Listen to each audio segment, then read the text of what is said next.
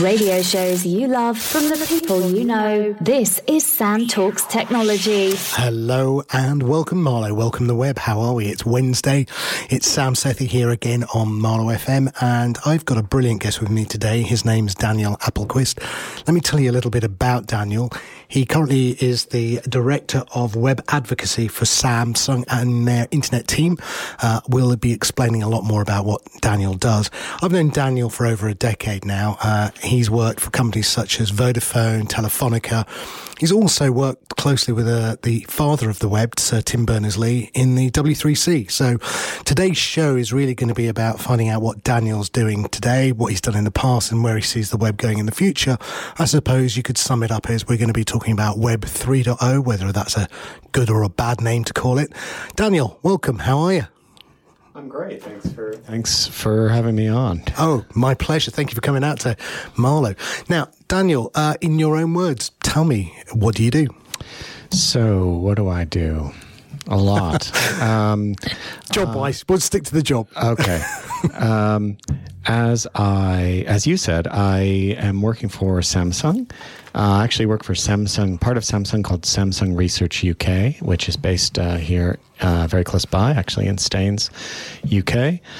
I am a web technologist, so I work on the technology side of things. I'm leading a team which is doing developer relations for Samsung Internet. And what is Samsung Internet? Samsung Internet is a browser. It's a web browser that is based on Chromium, which is the same open source engine that Google Chrome is based on. So if you're familiar with Google Chrome, then basically Samsung Internet takes that underlying engine and we put our own UI and our own features on top of it. So we actually think that we have a number of features which are better than what Chrome is doing. And Chromium is also an open source project, so we actually contribute into the Chromium project, and we contribute into a number of other open source projects having to do with web development. So, as far as like how I got here, I am, as you also mentioned, I also work with Tim Berners-Lee. We call him, Sir Tim. On do bow every time you go into the room. It's he asks us not to, right? But, so I co-chair with him and with another guy named Peter Lentz something called the Technical Architecture Group within W3C. W3C is the group called, the full name of that is the World Wide Web Consortium, and it's an organization that was founded by Sir Tim in the mid-90s to be kind of a technical standards body for the underlying technologies of the web, so HTML, CSS, things like that, and the group that I chair is called the Technical Architecture Group. Alongside of Tim, it's something that I was appointed to by Tim in, I forget when, 2013, something like that. Okay, a while ago. Yeah, and basically we act as a steering board for web technologies. So we do an awful lot of looking at other people's work, and we review new technologies that are coming into the web platform. Now you might say, well, what's new about the web? I mean, we've got HTML. Surely, that's it. In fact, there has never been a time in history when there have been more new technologies being introduced into the web platform. So it's extremely exciting. Give me an example. Give me an example of something that might be new. So something like web payment, for instance, which is a technology that allows the website to trigger a payment experience that might be specific to your browser or specific to your device. So say you are on a mobile phone, because the majority of web usage is actually on mobile devices these days. So we very much think of the web, especially from where I'm coming from, we think about the web as a mobile platform.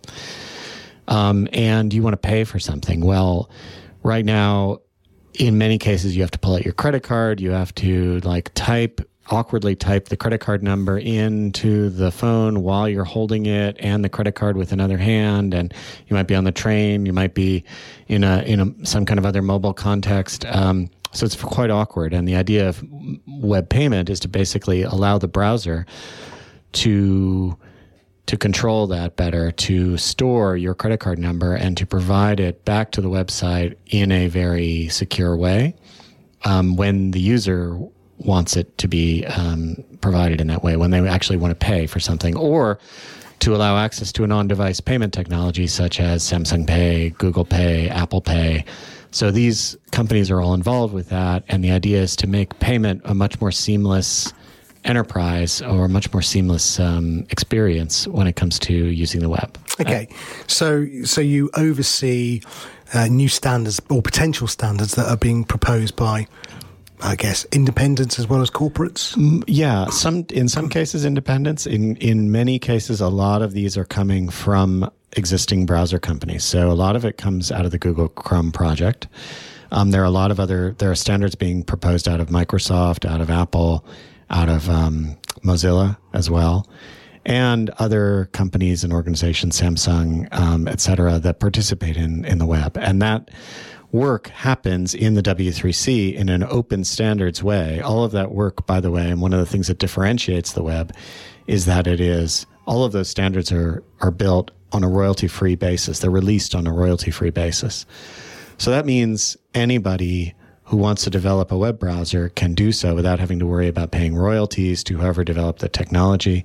That's something that Tim and the other people who set up the W3C in the 90s and early 2000s were really keen on, to make sure that we have a level playing field and that we can have new entrants into the web browser space more easily.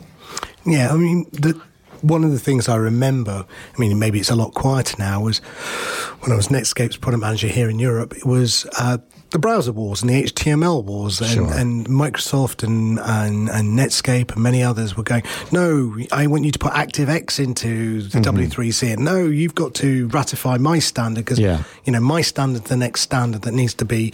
So how does the W3C stay neutral when clearly you must have a lot of corporate pressure on companies saying, yeah, no, mine's the standard we need to put forward? So one way in which W3C attempts to remain neutral is by providing a lot of transparency. So all of the development of these new technologies is done in the clear, in public, so that anybody can come in, even though anybody can come in and comment on it, anybody can come in and cry foul or report in the press, or so that can create a kind of better atmosphere.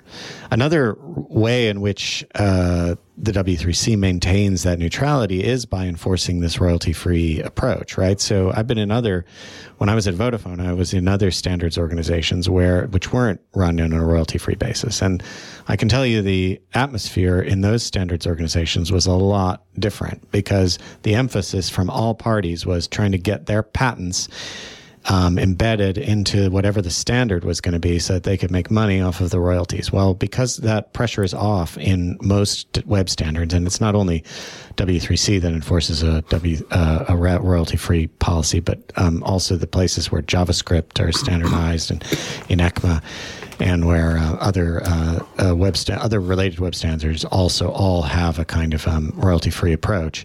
It takes the pressure off, and it makes things a lot more even. However, there is always that issue of how many engineers can, and how much money can each company that's participating field. How much money can they spend? How many people do they have that they can actually, what team can they field? Very, very literally. And if you go to some of these events, like for instance, I think at the last W3C all group meeting that was held in Fukuoka, Japan, in September,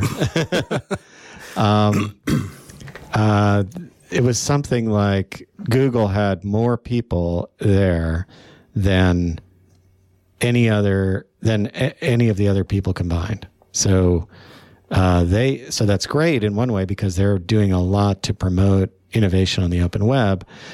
And also it's not so great, because it means that that everything that's happening is very much weighted towards what Google wants to see on the open web. And so there is that kind of balance.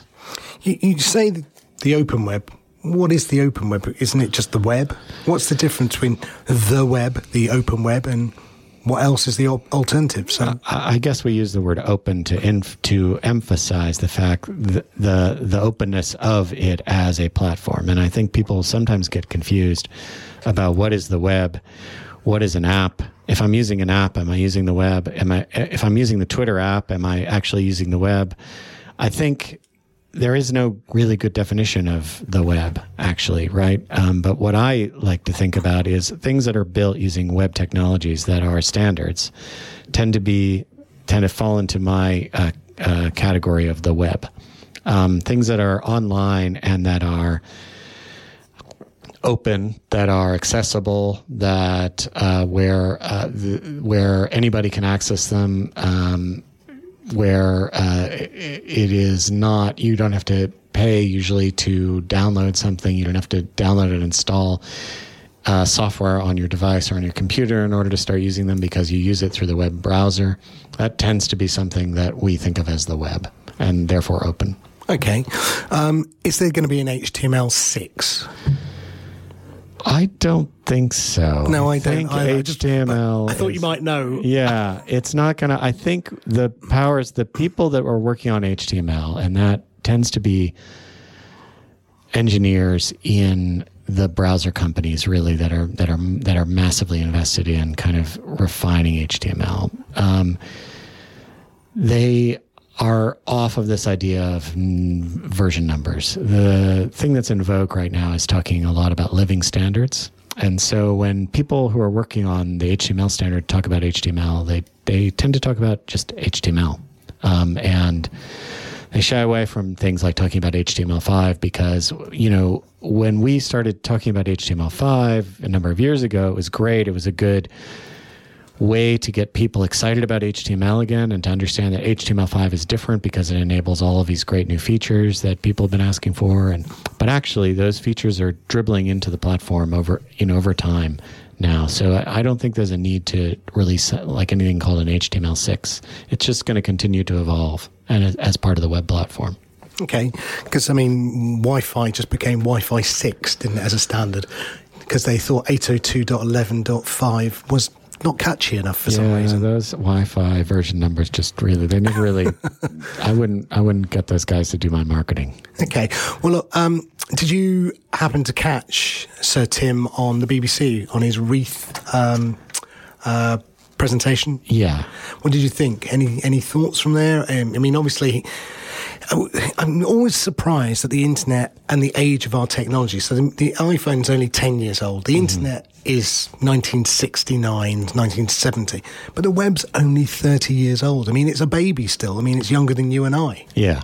Well, maybe not you, but... I'm very... very you're doing well. Very nice. I'm more on the age of the internet than I am the age of the web. Yeah. You and me both. But, yeah, I mean... You know, given you and I have been lucky enough, I guess, to see the internet from its beginning. When did you first come across the web and the internet, and where did you suddenly see this thing? So let me start by a little bit of history. So when I was at Carnegie Mellon as a student, that's a university in Pennsylvania where that's very strong on internet and computer science and. I was lucky enough to be able to play around with some early internet tools, and so we were connected to MIT and Stanford and a number of other. This was in the kind of mid to late 80s. We were connected over the internet, so it was amazing to me that you could actually connect to a computer in. A different city and directly use that computer. That was before the web. So a lot of these services were text-based. You could Telnet, you could FTP, you could grab a file and bring it down over the internet. You could remotely connect and control another computer directly and in real time. That was like magic, right? So I started to think about what could you do with that superpower. And I still have a passion for science fiction. So I actually developed a science fiction magazine called Quanta, which I published over the internet. And this was in 1989, we had about 2,500 subscribers around the world, many of whom we couldn't reach directly via the internet, but there were these other networks that that predated the internet, like BitNet and Telnet, which connected all of these academic institutions around the world, and so you could get a really wide audience. So what we did is, I actually published it as a PostScript, because they didn't have PDF back then. So we published a PostScript file or a text version, and I started to understand a little bit from that experience about how the internet was going to work, how it was going to revolutionize the way people communicate, and it was all really, out of like a kind of a sophomoric dream to start my own zine, and out of that I kind of began to develop some vision, I think, about what the future of communications was going to look like. But even at that time, I was telling you earlier, I was the Gopher guy at Carnegie Mellon. So Gopher was a system that predated the web, and it was based around text-based menus, and then you get to the end of the menu and you download the text file or the whatever file. So it was a little bit somewhere. It was somewhere between basic, terminal-based communication and the web that we know today. It didn't yet have hyperlinks or anything like that. So then somebody first showed me a web browser, the Viola web browser, and my initial reaction was, I don't think that's ever going to catch on. That's not really. Gopher's the thing, right? So I learned from that as well, and now I understand, when I see something new, not to have that kind of reaction. But I remember having that exact reaction, and I laugh at myself today. Yeah, in the early 90s, I moved from Microsoft to Netscape, and I remember seeing, I'd seen the internet while I was at Microsoft. They did actually know it existed, even though they didn't really do anything with it. And I actually went along to a company called DEC Digital. Yeah. And they were in Reading, and I went to see them, and they were very good at showing me how the whole thing worked, actually green screens and everything else. Mm-hmm. And I remember, though, in those days we had real problems with protocols and stuff, and TCP/IP suddenly came about, and suddenly everything was uniform and it was easy. Yeah. And I still didn't get it. I was like, oh, no, I've got Excel and I've got drag and drop and I've got all these lovely systems. They're all colourful and pretty, and this green terminal didn't look very exciting. And then I went to Netscape and saw the Navigator, the first browser that I saw properly. And I still didn't get it, but it was my job then to try and sell it.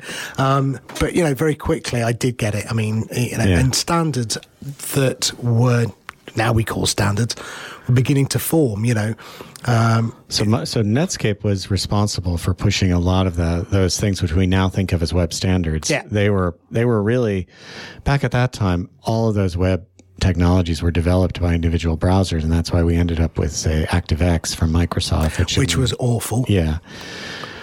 But a lot of that stuff that came out of Netscape, JavaScript is a really good example, was developed by Netscape, and now that's the lingua franca of web applications. So, so every browser has a JavaScript engine. Yeah. Well, RSS was also developed at Netscape.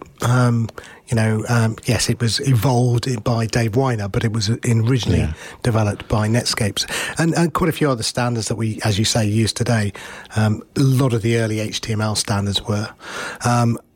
Sadly, Netscape's no longer, as we know. It's kind of morphed into Mozilla, right? So, and if you work with people in Mozilla like I do, you end up running into a lot of people who were there from the Netscape days. So it's really interesting. Yeah, strangely though, I think the Mozilla Firefox Foundation is now.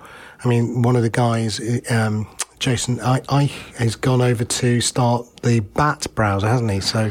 Oh. Brendan Eich. Brendan Eich was one of. He was the inventor of JavaScript, and he was definitely at Netscape, and he then went on to be CTO and then CEO briefly of Mozilla. But then, he left, and. What he's doing, I think, at Brave is really exciting. Why do I say that? Yeah, no. Well, because they invented their own cryptocurrencies, the basic attention token. Yeah, that's it. Which Thank they're you for using getting me out of the hole. Which they're using as a.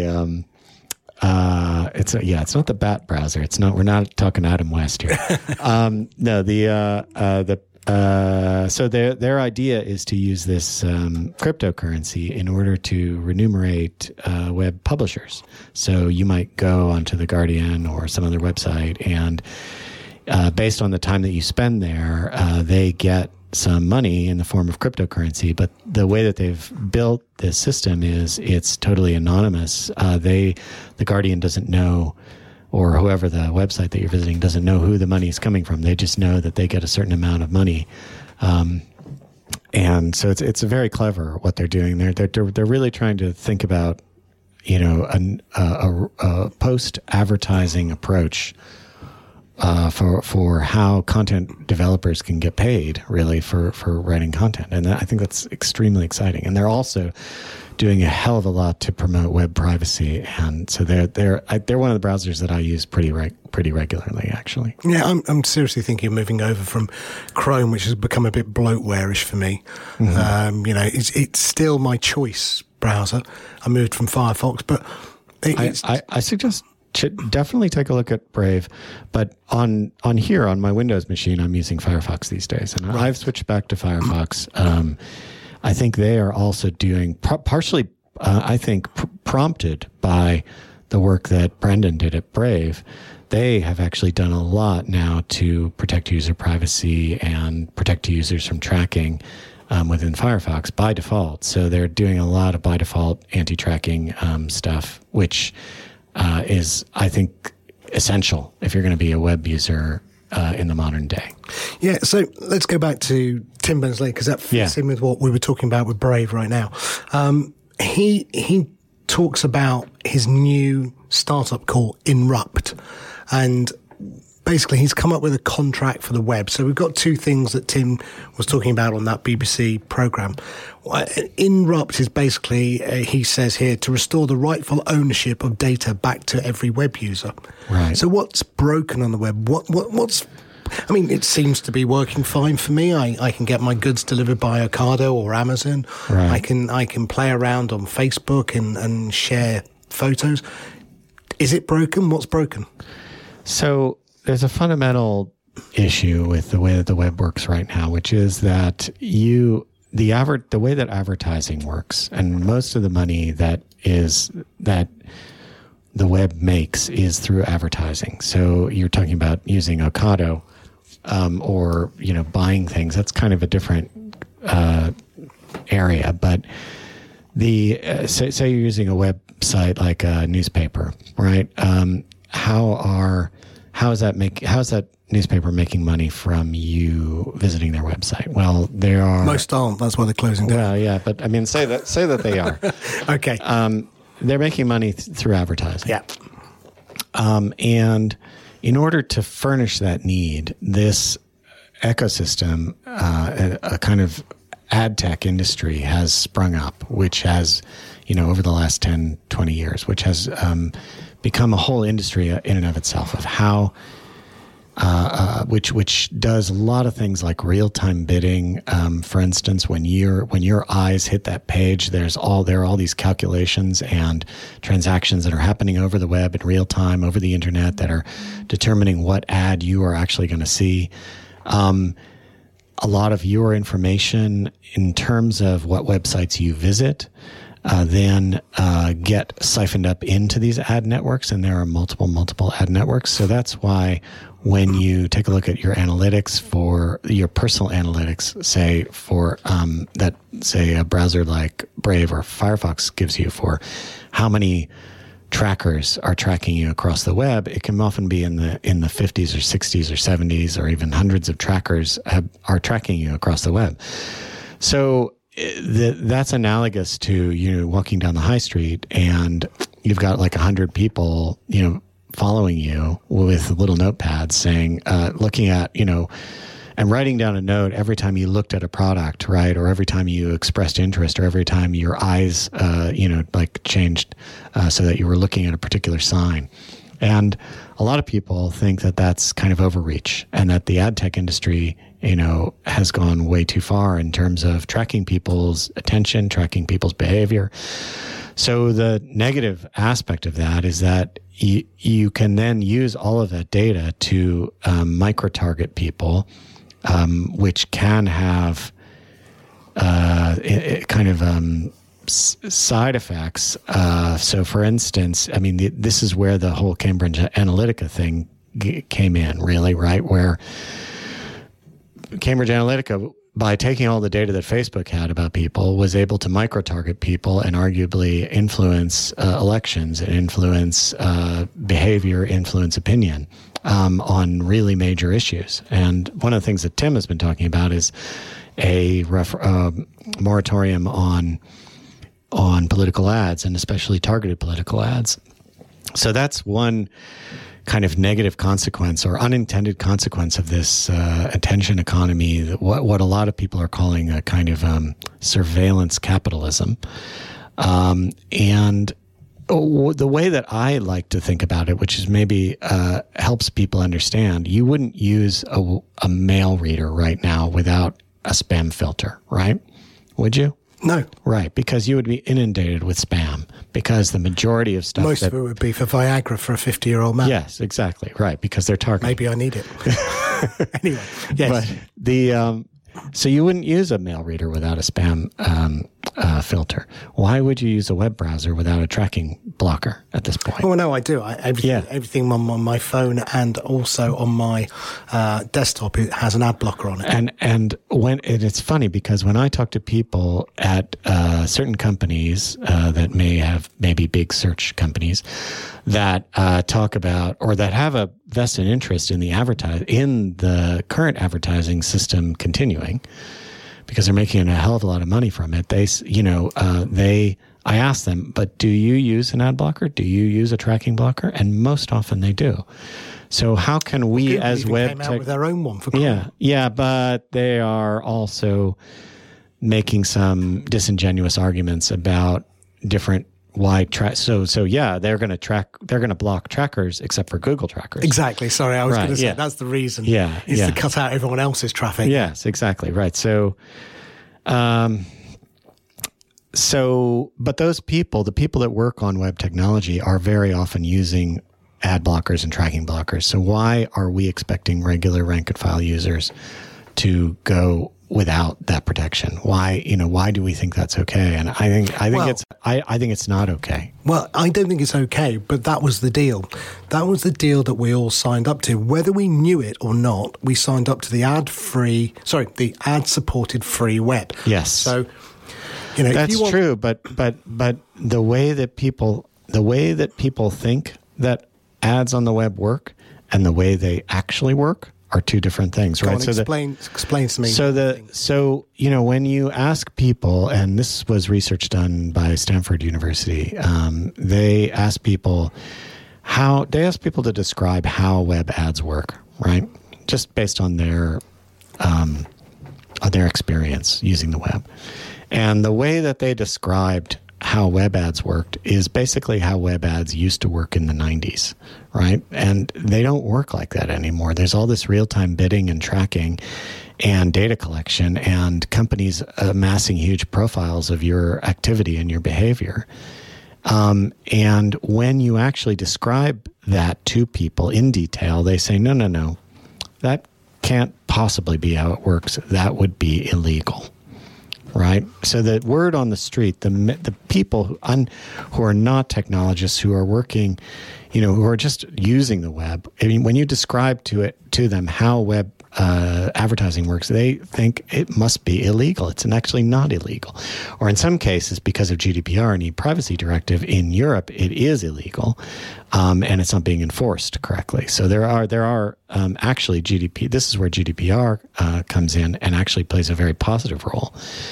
If it's enforced correctly. Apart from when it asks me to click on a cookie thing every time I go to a website, and that is the... Sorry, that's the only... No, I agree with you. I completely agree with you, and I think that is a misread of GDPR. But it is something that a lot of lawyers think that you need to do for some reason. Yeah, but anyway, sorry, I put you off the track. So fundamentally, the ad model you say isn't... it isn't equitable... in the way that it should have been sold, and it's overreach. So ad companies are not able to, or they're not satisfied with being able to get the data that they can get just in the way, just by looking at the information that you may want to give them, right? So a lot of people say, I don't have any problem with targeted advertising. That's fine. People, I actually like targeted advertising, and I can understand that, and I don't mind the idea of targeted advertising. But what I mind is when ad networks use technologies which were not meant to collect data as additional ways to collect data, or as ways to get around the affirmative action of a user to hide or to go private. So a good example might be when you're looking for when you're looking up medical information, when you as a end user are looking up diagnosis data or symptoms information, right? You want to know if you have a certain disease, and arguably, that's exactly when you ought to be using something like private browsing mode, right? Does that actually work in incognito mode? Yeah. Okay. Well, no. Oh, that's the thing, right? It should. It depends on the browser, though, right? Because different browsers have different incognito modes that are more or less effective because of what they do or do not block. So advertising networks actually try to unanonymize your traffic. So they use things like your IP address or the fonts that you have loaded onto your machine, all these kinds of pieces of information that we call browser fingerprinting, to try to associate your private browsing with your non-private browsing. So that kind of behavior is something that we call, in the tag, we had a finding called unsanctioned tracking, trying to make a point that this is overreach. Why are those ad networks doing that? They're doing it because they can, and nobody is stopping them from doing it. There's no regulatory against them. Nobody's fining them for collecting all that data, and they think the more data that they have, the more money they can make, and maybe they're right.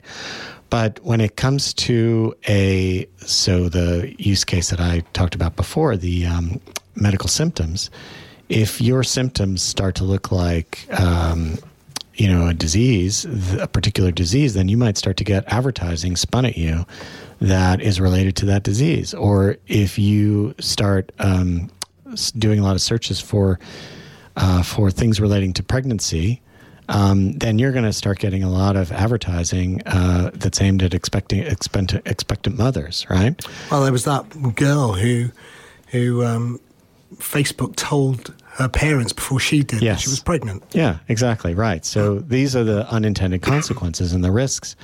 So it's not just about, protecting my information or trying to be private or trying to sort of be anti-capitalist. There are real risks to people. And another risk that very often people cite is if you are LGBT and you live in a country in which that is illegal, well, now having anybody actually amass information about you that indicates that you might be LGBT, like, for instance, you visited a certain blog or you visited certain, resources, information, communities, well, that allows you to be targeted. And you could be targeted by advertising, which could result in you being shown an advertisement at a time where you could be compromised or where that could be exposed to people that you didn't mean to expose it to, or you could be targeted by the state, who might actually, legally be able to get access to that information by subpoenaing it, or by otherwise talking to your ISP or talking to the service provider that you're using, right? So there's, we get into a mindset here where, oh, I'm not doing anything wrong, so why do I care about my privacy? But what that ignores is it ignores the needs of the marginalized communities, and it ignores the needs of people that might need a little bit more privacy. And I think when it comes down to it, when you start thinking about those use cases, you realize that that's everybody. Everybody that you know and is somebody that could benefit from more user privacy. But Scott McNeely told me privacy is dead, get over it. Well, he would, wouldn't he? Okay, so I've got a couple of questions there. Look, I'm ad blind, right? So I've got an ad blocker. So I still see a few ads, but I'm pretty much ad blind. I could have an ad on a page. Now, I know where the banners are. I don't really see them. I'm in Facebook.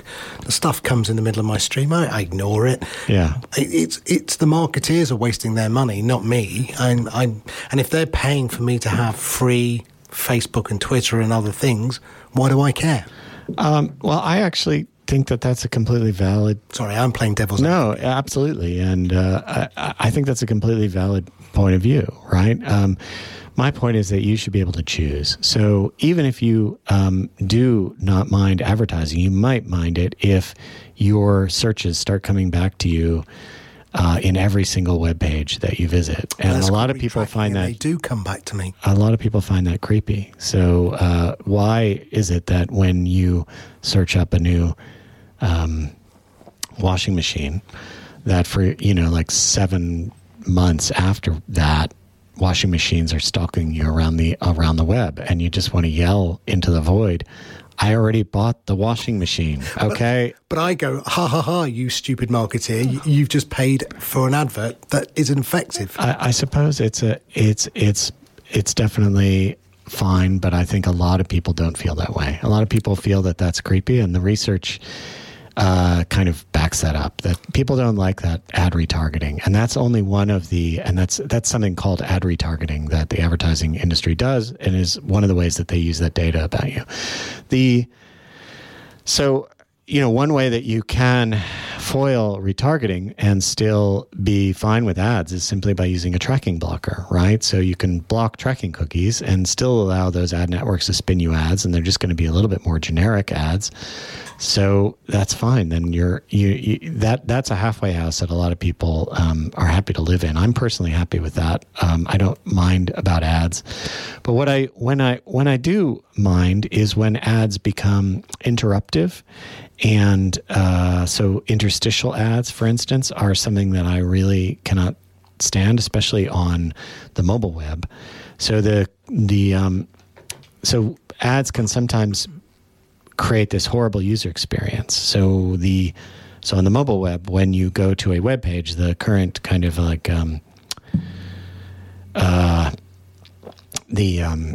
what's the word I'm looking for? The stereotype is you find yourself on this page. You've just clicked on a link. You want to read an article.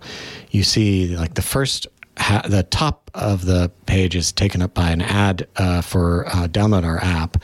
The second, third of the page is some kind of interstitial or interruptive ad that just has a bunch of animation in it for a car or something.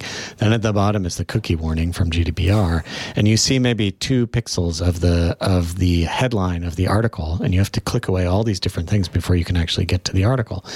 And that's a very, very bad user experience. It is. It's awful. And that's what we are expecting now. That's the user experience that people expect to get.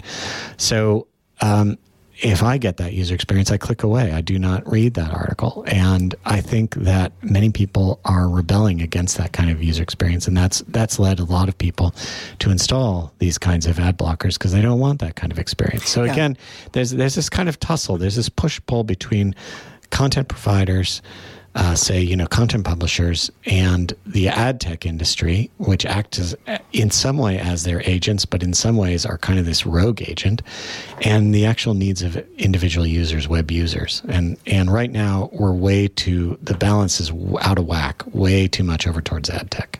So, yeah, I mean, I agree with you. So on my phone, I have an ad blocker. So that gets rid of a lot of it. And I did that more on my mobile than I do on my laptop because it's actually my data that I'm being consumed from my contract, with my phone operator.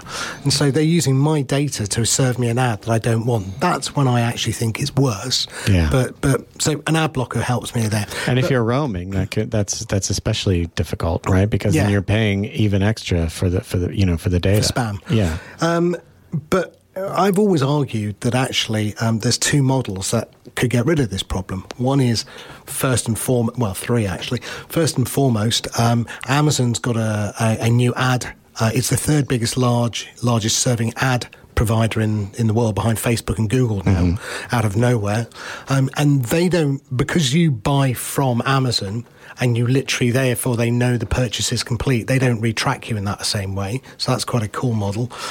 If you're going to have ads, that's one way of doing it, I guess, but not everyone's got the data that Amazon has. The second one is why don't we move to a subscription payment-based model and get rid of ads altogether? So get rid of the ad-free supported model and go, and that's what I'm doing a lot, actually. You know, I pay for Spotify, I don't want ads.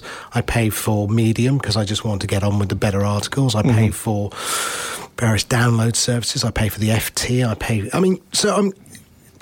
Isn't that the model that we should be? I think that is a model, and I think that's a good model. And I pay for a lot of those services as well. I was telling you earlier that I moved from Gmail as my free Gmail as my primary email reader to Proton Mail recently, and after taking a look at a lot of different options, and I pay for that.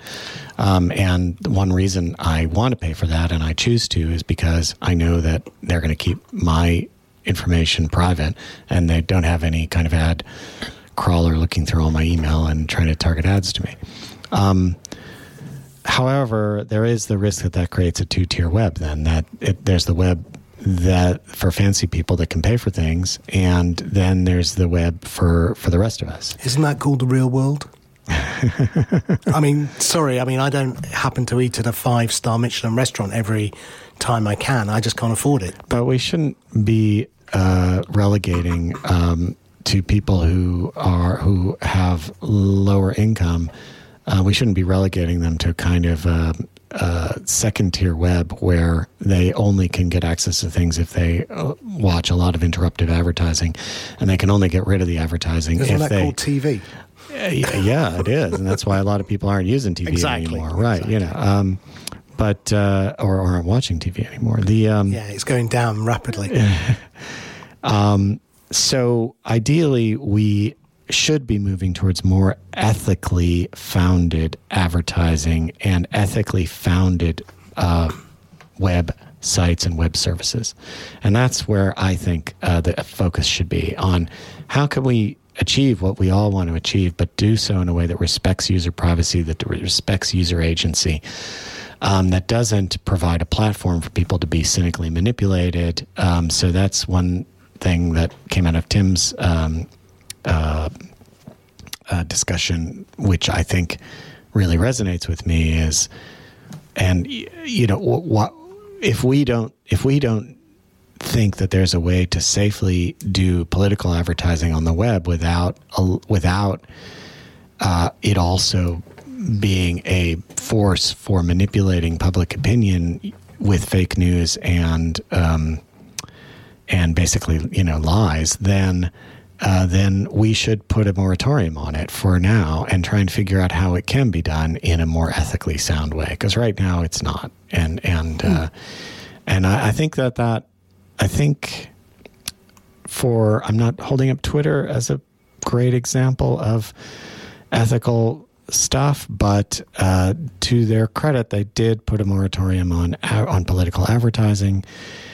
I think only because it was less than 1% of their revenue. Yeah, no, that's true. They didn't.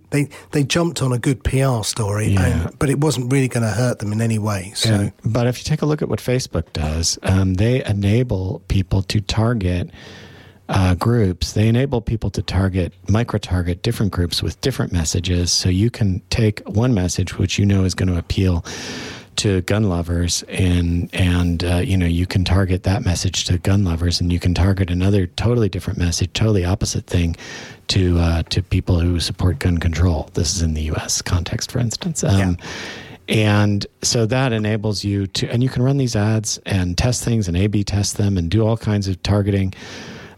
So you know what that means is that different groups of people are hearing completely different things. So how can they make reasonable decisions about who to vote for or what to believe anymore? People are being fed all kinds of disinformation, and there's no regulatory around it. There's nothing that's stopping people from putting disinformation and flat out lies into those types of platforms, and that matters when it comes to political advertising. No, I agree, and I think so. There's a couple of points here I want to go through because there's a lot to unpack there. Yeah. So Andrew Yang, one of the presidential candidates for the US president, this week or last week came out and said, look, you know, why don't we just have subscriptions for Facebook and Twitter and other services? Right. That gets rid of the need for an ad-supported network, maybe, because the revenues would be similar. Yeah. I'm sure they'd still stick ads in as well, just because they're greedy.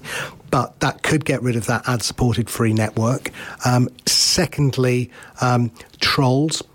Would they really want to pay a subscription in order to troll? Mm-hmm. The third one, which I agree and I disagree on, one was why, you know, a lot of radio stations, national radio stations like Talk Sport, when there was a lot of racism towards footballers, you know, why don't you just make Twitter handles all, you know, real? You can't have anonymous Twitter handles, you know.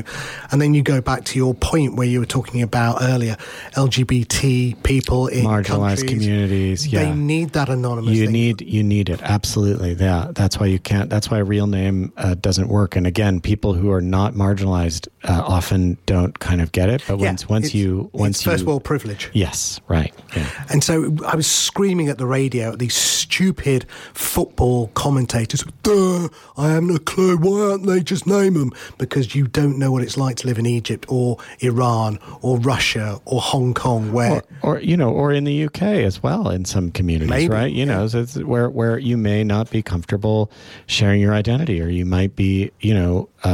You might be trans and have come out to your friends, but not have come out to your parents, yeah, right? You know, and. Arguably, that's something that... Why are you looking like at me? No. Yeah, I agree. So anonymous needs to remain, and subscriptions, do you think that is the way forward, maybe? I think subscriptions are a part of it, and I've always thought that. So one of the companies that I worked for in the boomboom.com days was thestreet.com, and that was a news and financial website, financial information website based out of New York. They were actually the ones that brought me over here to the UK in 99, because I came over here to open up the UK division of thestreet.com, which was thestreet.co.uk.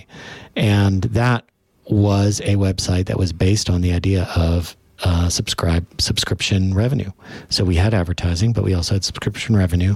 That's a very specific type of content, though, and FT kind of falls into that same bucket, right? Because it's content that people are willing to pay for because it helps them make money. And generally speaking, it is content that is that targets people that do have money, because it's targeting investors. Yeah, maybe the FT is a bad example because that hits all those points you just said. Yeah. But it hit its first million paywall subscribers a couple of weeks back. Yeah, and the New York Times, I think, has also been doing well with subscription revenue. So Washington Post as well has but I think it's flight back to trusted sources. This is what I'm finding. Yeah. So I'm willing to go back to a trusted source because fake news is just annoying me. This the rubbish that gets put through my stream that I have to go, is that true? Is that not true? I just want to go back to some authored journalist who's checked their facts before they've published, rather than some bloke in his room, you know, going,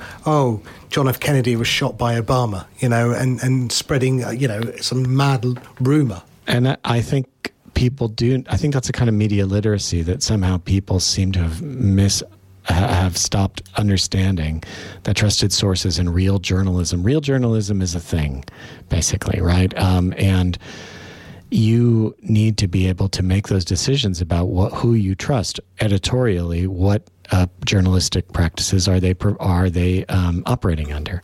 Do you trust the New York Times? Do you trust the Washington Post? Do you trust the FT? And when you are provided a bunch of information in a kind of undifferentiated feed where it's not exactly clear where the information has come from, it damages that ability to have that for you to individually differentiate and to discriminate about is this information trustable? I mean, one of the things that I think is we need a web where it is much easier to research the source of the information that you're viewing, and to understand what independent fact checkers have had to say about that information as well. So there's a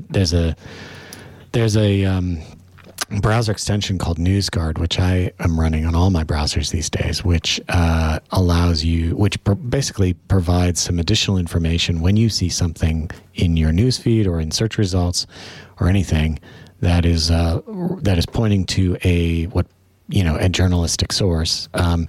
It will provide you a bit of a score on whether or not that is a company that is trustworthy. And I'm not vouching for their particular take on things. I mean, there are some things that they think are trustworthy that I don't particularly trust, like Fox News, for instance. But but in general, I think that might be the way to go, where the browser or the tools that you use help you to determine the trustworthiness of information and help you to also research the source of that information and even the underlying data that was used to generate this piece of journalism. Yeah, and my worry here is that isn't this something that, going back to what you do in tag, isn't this something that the W3C can look at? This is a browser level issue. Cookies are, God, they're as old as the web, really. Mm-hmm. Transparency of source. I mean, citations and one of the things I've always thought, which is, it's a crazy thing. When I hover over a link, why can't the link show me other information, not just where it's going back to? Why can't I have a drop-down menu on the link telling me, here's the source, here's how many, it's a trusted source or whatever. Yeah. And giving me more data than just the one single thing that the link is. Yeah. I think the link, it's a great, I mean, obviously it's a great idea, it's what makes the web, but yeah. But what worries me is that we've got web shorteners now, we've got other ways of spoofing links. Shouldn't we be looking at browser level, having a link that I can right mouse click, we all know how to do that tells me more about this link, who created it, how long is this link? Because the one other thing that really bugs me about URLs is you can have a link that goes back to an article that may be 10 years old. Yeah. Yeah, and there's no good way. So you end up. How fresh is this link? You end up with a lot of old data. Business. No, well, I think this is one of the areas where I see a lot of innovation happening on the web right now. So it all kind of fits under the heading, in my view, of something called privacy-enabling technology. So things like ad blockers, tracking blockers, extensions that help you to find out the veracity of information that you're looking at, that help you untangle the web and that stop bad things from happening to you. Some of that needs to be built into the browser. Absolutely. We're seeing the part of the evolution of the web is that things get built as extensions, which you have to install on top of your browser, and then if they become very popular extensions, then the browser makers look to actually bring those things into the web. Ad blocking and tracking blocking are very good examples where Google are starting to do their own even, and definitely Firefox and other browsers like Safari have done a lot of work where they've actually brought functionality that previously existed only in extensions into the browser themselves. So that when something's in the browser itself, it becomes a lot more powerful because a lot more people are going to use it because there's a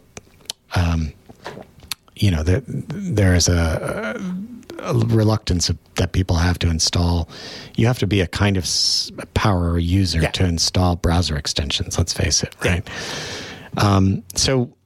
That's a good segue into talking about something that I have actually been involved in, which is related to the work that Tim has been talking about when it comes to the contract for the web. So we've been doing something in the W3C, which, as I mentioned, is the World Wide Web Consortium, that is the standards body for the web, trying to answer the question, what can we as technologists do to enable a more ethical web, a safer web, a better web, a web that's better for society, right?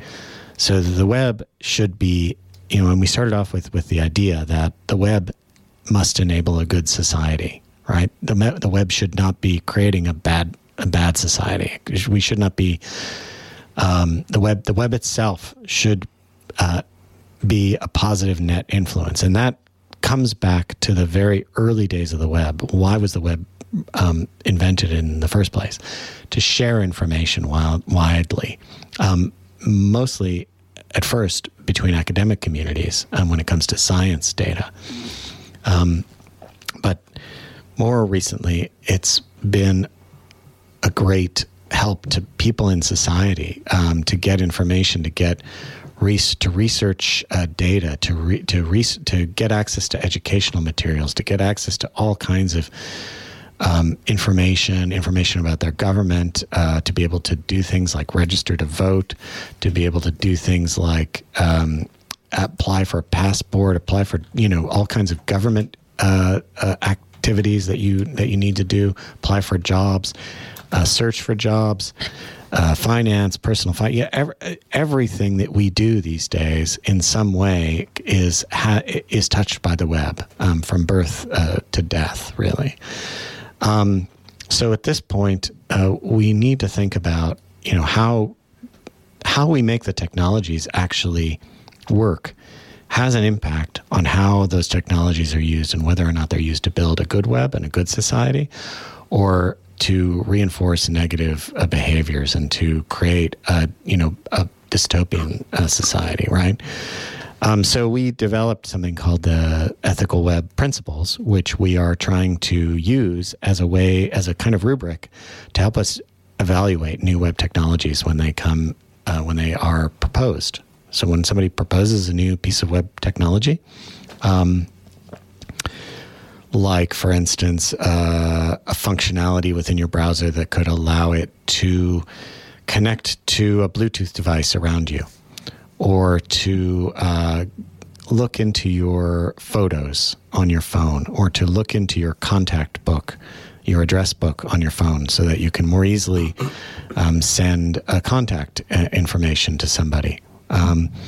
Well, in those cases, when we're evaluating that kind of technology, and this is in the TAG group that I co-chair, how do we make sure that we take into account the needs of, for example, marginalized communities, the needs of people that are that may not be mainstream, or the needs of people who have a strong need to maintain their privacy. So those are some of the things, and I'd be happy to talk about that more maybe in the next. We are going to talk about that after the news, along with a contract for the web, along with a whole bunch of other things. There is so much, and I have only got through the first two of my 10 questions to you, Daniel, which is ridiculous. I mean, I've got a dozen questions here, but yeah, and we still haven't finished talking about subscription models, and there's a whole thing about the social gap that I think which might fit in with what you're talking about, the ethical web. Anyway, I hope you're enjoying it. I'm here with my guest, Daniel Applequist from Samsung. We'll be back very shortly. You're listening to Stan Sethi on Marlow FM. OMG. Who gave him a show? Indeed, who did? But thank you very much. We'll never know. We'll never know. The money's in the brown bag. Welcome back. You're listening to me, Sam Sethi. I'm joined by my brilliant guest, Daniel Applequist. Daniel is the web advocate at Samsung Internet, and we've been talking about the future of the web, but we've only just really started looking at the problems of the web. We haven't even touched on what the contract for the web is. We haven't even touched on. Now, before the break, you were talking about some of the work you're doing at the W3C to do with ethics. Maybe you can just revisit that and just keep going. Sure. So, as I mentioned, the W3C, which is the World Wide Web Consortium, there's an awful lot of acronyms in this space, right? So you've got to have TLAs. Some TLAs, and we're going to get through a lot of TLAs here. But one of the things that the W3C does is it works on new web technologies. So it's a place where people can come to build new web technologies that they want to add to the web. So new capabilities, new features. And we're really keen, in the TAG anyway, and I think in general in the web technology community, that the web is seen as a positive force, not just a place where you can come and do business, not just a neutral technology platform that anybody can come and use and make money on, but that the web itself is pro-social, that it is a force for good when it comes to society. And that very much goes back to the web's roots as an information sharing mechanism that is based around the ideas of freedom of speech, freedom of expression, and open access to information. So it's with that kind of background that we ended up talking a lot starting last year about what could we build as a set of principles that could underpin this idea of an ethical web, a more ethical web than we have now, that could actually help us to build technologies in a more ethical way. So things like, for instance, the web should not cause harm to society. That's actually one of our principles, right? When we're adding a new feature to the web, we need to consider what harm it could do to society or groups, especially vulnerable people, especially people who are marginalized. And that's something that then us as a kind of steering body or as a kind of review board, when we're talking to new web technologists who are coming up with new ideas, we're going to ask them, have you considered this? So another thing is security and privacy are essential, right? So we have a separate checklist, which is pages long, that encourages people to think about all the privacy risks that introducing a new technology into the web could be bringing to end users. And that includes things like the kinds of commercial privacy that we've been talking about earlier, but also privacy from the state, privacy from privacy in a social context, right? Coming back to 2014 for a second, if you remember, there was this guy, Ed Snowden, who made a lot of who brought to light a lot of information about how the U.S. government, in particular, had been hoovering up, siphoning up data from people's normal use of the web, amongst other electronic systems, call data as well, and things like that. But definitely, web use was one of those things. And one of the reasons that the government was able to do that so easily is because at that time, a lot of web traffic was unencrypted. It was HTTP. As opposed to HTTPS. And what does the S in HTTPS stands for? It stands for secure. So when your traffic is going over HTTPS, right, and this is something that web users might be familiar with just by looking at the top of their browser, whenever they're looking at a web page, they can see if the web page is either HTTP or HTTPS. Well, if it's HTTPS, secure protocol, then that means it's encrypted end-to-end between you and the person that's sending you the page, so the service that's sending you the page, like your bank or the FT or whoever. And in that case, that nobody can siphon off and kind of a snoop on your activity with that particular website. It's encrypted. So if you write something to somebody, nobody can see your bank balance when your bank balance is being transmitted to you over that way. So one of the things that we did in 2014 is I actually hosted a workshop when I was working for Telefonica in London, where we brought about 100 web technologists together from the W3C and another group called the IETF, the Internet Engineering Task Force, which looks at protocols, including HTTP. And we tried to say, look, Snowden has made these revelations.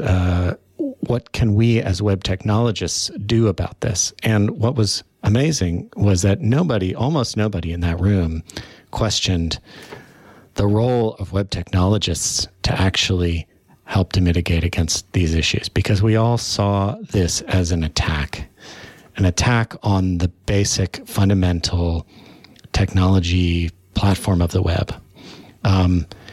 And what we've ended up with is, through that effort and through a lot of other efforts, similar efforts that have happened since that time, we've actually moved the needle where the vast majority of web pages are now served over HTTPS.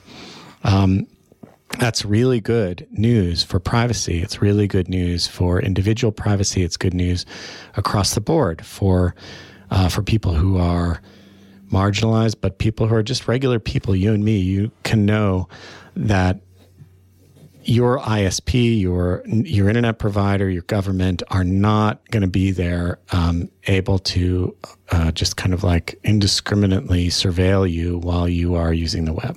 Yeah, which is great. And I think this week or last week, DNSSEC, which is DNS security, was being ratified, and then it's going to be pushed into the browser. So the idea being that all browsers will look to have a secure... So Vint Cerf, who created the internet, said one of his big mistakes was not to build security into the DNS protocol to begin with.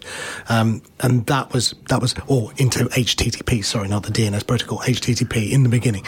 So DNSSEC is a way of making sure that all transactions, all communications across the web are secure. Right. One. I think Google has said that they're now going to start to put a certificate onto browser pages, which says that if you're not using HTTPS, it'll come up with a red or a... So that's very visual. This encourages more websites to adopt secure protocols. Yeah. And then the other one they're going to do is if your site's slow now, they're going to also show a symbol that shows that the website that you're on is slow. And that's really a separate issue. I mean, it's important. It's not a security thing. It's not really a security or privacy thing. It is definitely important for the future of the web that we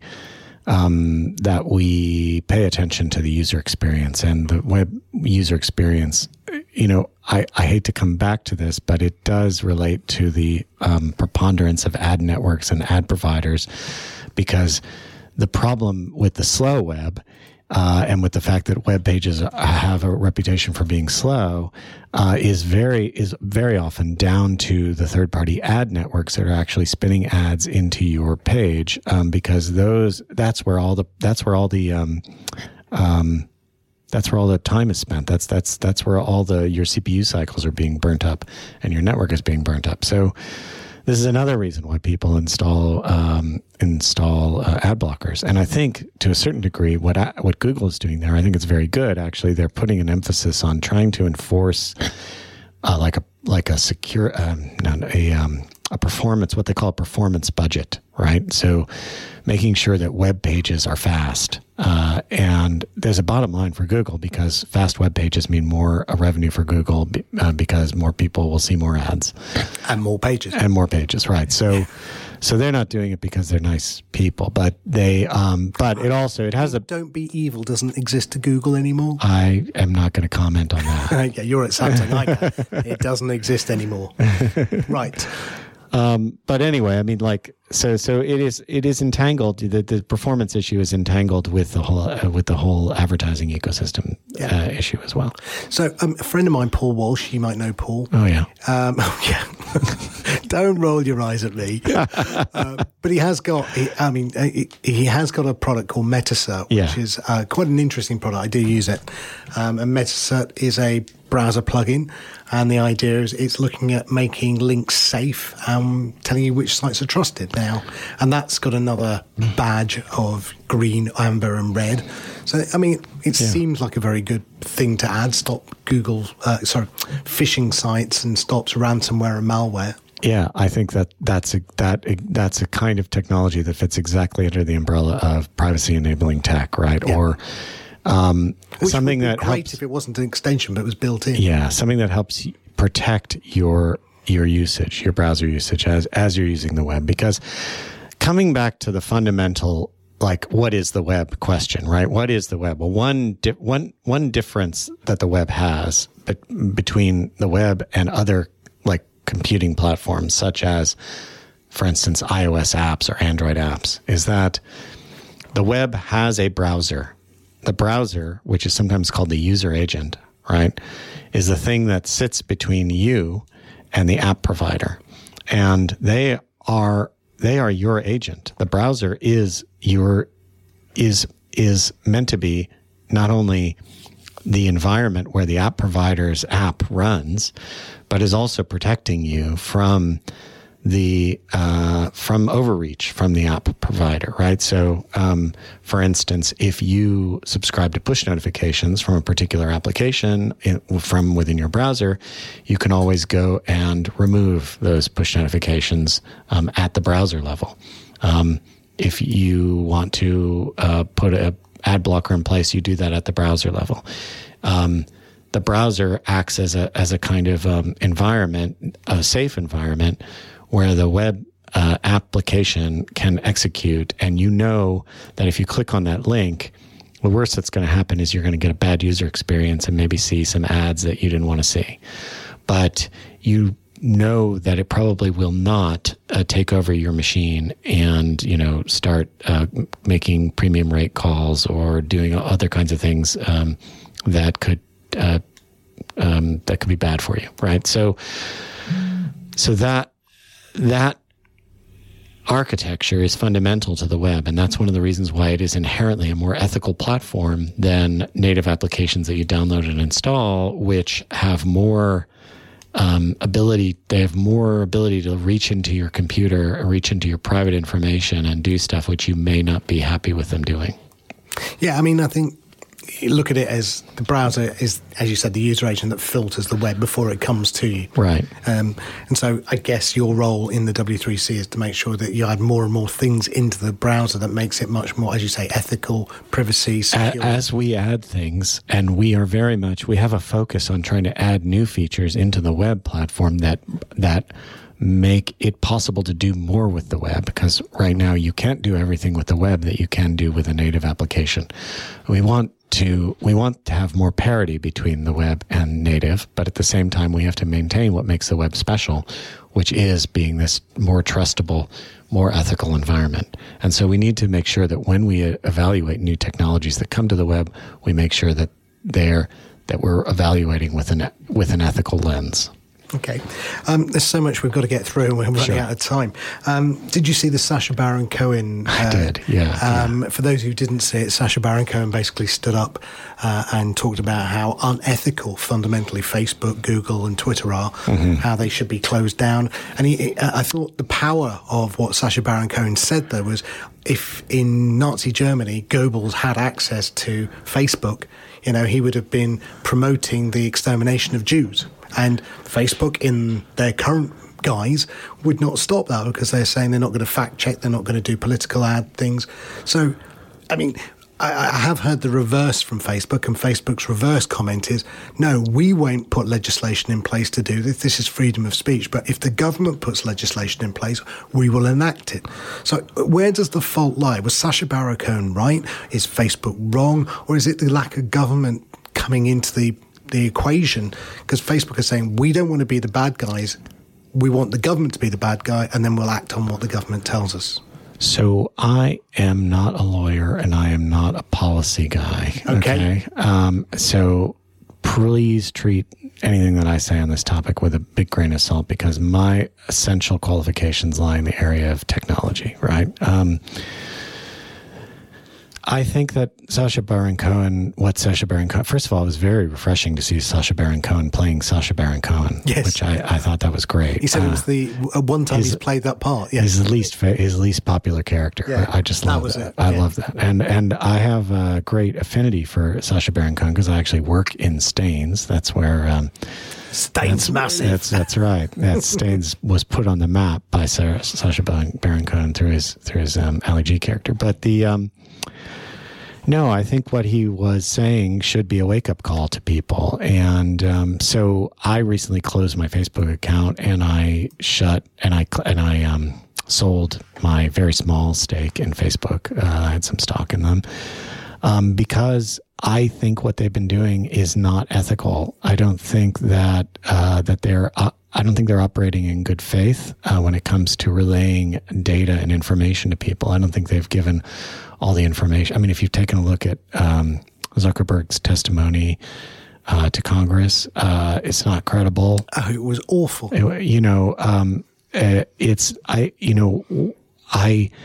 Without getting too political, Sam, I think that they are cozying up to the far right. I mean, they've they've put in place a kind of trusted news sources thing. One of those trusted news sources is Breitbart, which is a mouthpiece for right wing. It would have been Goebbels' mouthpiece. Exactly. And they've fallen back a lot on the kind of thing about, well, you know, everything we're doing is legal and it's all in the name of free speech and different opinions. But in the end, some opinions are very damaging to, especially so they have, in effect, they've taken a side, and the side I think they've taken at a corporate level is the far right.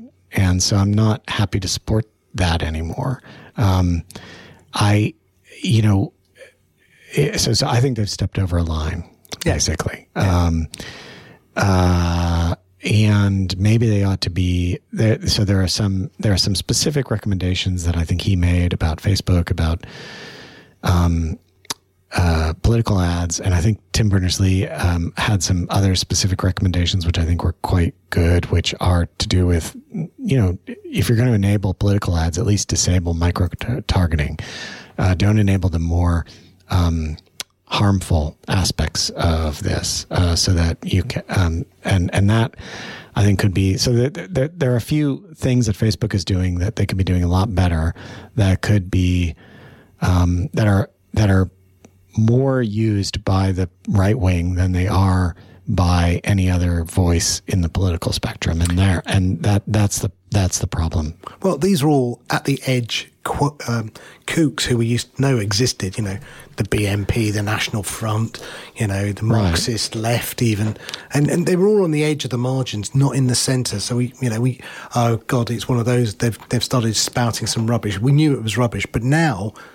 Sites like Facebook and Twitter, by the way, they don't get off scotch-free. No, and even Google to some extent, you know, where they have search results which link to saying Auschwitz didn't exist and the Holocaust is fake. Sure, should they be allowed to do that? Because a lot of these sites. So forgetting about paid content for a second, right? A lot of these sites favor content that is. That gets a lot of eyeballs. It gets a lot of clicks. And when you say something controversial, it will get a lot of clicks and it'll get a lot of eyeballs, right? So therefore, their algorithms pick these things up and they redistribute them to many people. I mean, I was using YouTube the other day. I'm a YouTube, viewer. And I went down to the news section that it automatically kind of put together for me, and they were all right-wing articles. And I don't know, I mean, you can get a feeling from my politics. I'm not exactly a right-wing person. Strange. Huh? So, I found it very interesting that and Google supposedly knows me, right? So they're supposedly targeting me, right? But they had all pictures of an extremely right-wing politician in the UK that I'm not going to mention. So yes, don't give him any time. But I actually took a screenshot of this and I sent this to some friends over at Google. And I just said, like, look at this. This is why people are mad at Google. This is why people don't trust ad targeting, because if I weren't savvy to it, if I didn't understand it, I might see from that. Oh, wow, this is really interesting. This I'm seeing this person's face 5 different times. He must be saying something really interesting. I'm going to go and hear it. If I'm more influenceable, then I'm going to be highly influenced by that algorithm. And then so when some people say algorithms are not unbiased, that is what they mean. They're biased towards engagement, and even if that engagement is highly negative. I think one of the things Tim was talking about is, can we move towards algorithms which favor thoughtfulness as opposed to negative emotions, and that encourage people to think about topics? And is that something that we can be doing as an industry? Okay, well, look, we've talked about this contract for the web that Tim's put forward, like a Magna Carta. Let's talk about some of them. Look, principle 1, ensure everyone can connect to the internet. That sounds good. Labour want to make sure that everyone can connect to the internet freely, with broadband for all. Russia wants to make sure that everyone can't connect to the internet with software that has Russian software on it, which has backdoors. Well, I think... It's the reverse of that as well. So one thing that this is under what governments do. So it's the kind of top line stuff in here is like, what can governments do? What can companies do? What can individuals do? And so one example could, of this, ensure everyone can connect to the internet. Well, us here in the UK, we might think this is kind of like, okay, yeah, that's fine, of course. But when you're in a country, what's a good example? Belarus, for instance, when there are street protests, and suddenly the 5 hours before the street protest is about to start, the internet magically shuts off and nobody can get to it. That's a government action that is trying to achieve a political aim, which is quashing protest, and so Iran turned the internet off in Iran. Yeah. Last week. This happened in Iran. This happened in Tahrir Square during the Arab Spring. This is happening all the time. And so it's something that we really need to think about from government standpoint. Sure. Okay. Principle 2 was keep all of the internet available all of the time. Well, that doesn't look like China is going to play that game. They're not. Well, it's funny because we also had in the ethical web principles, and again, where we were coming at it was much more from a what can technologists do. We had a one web principle. Which is also talking about like the web should not be used to enable geographic or political boundaries. Now that is definitely going to be controversial from a China perspective, right?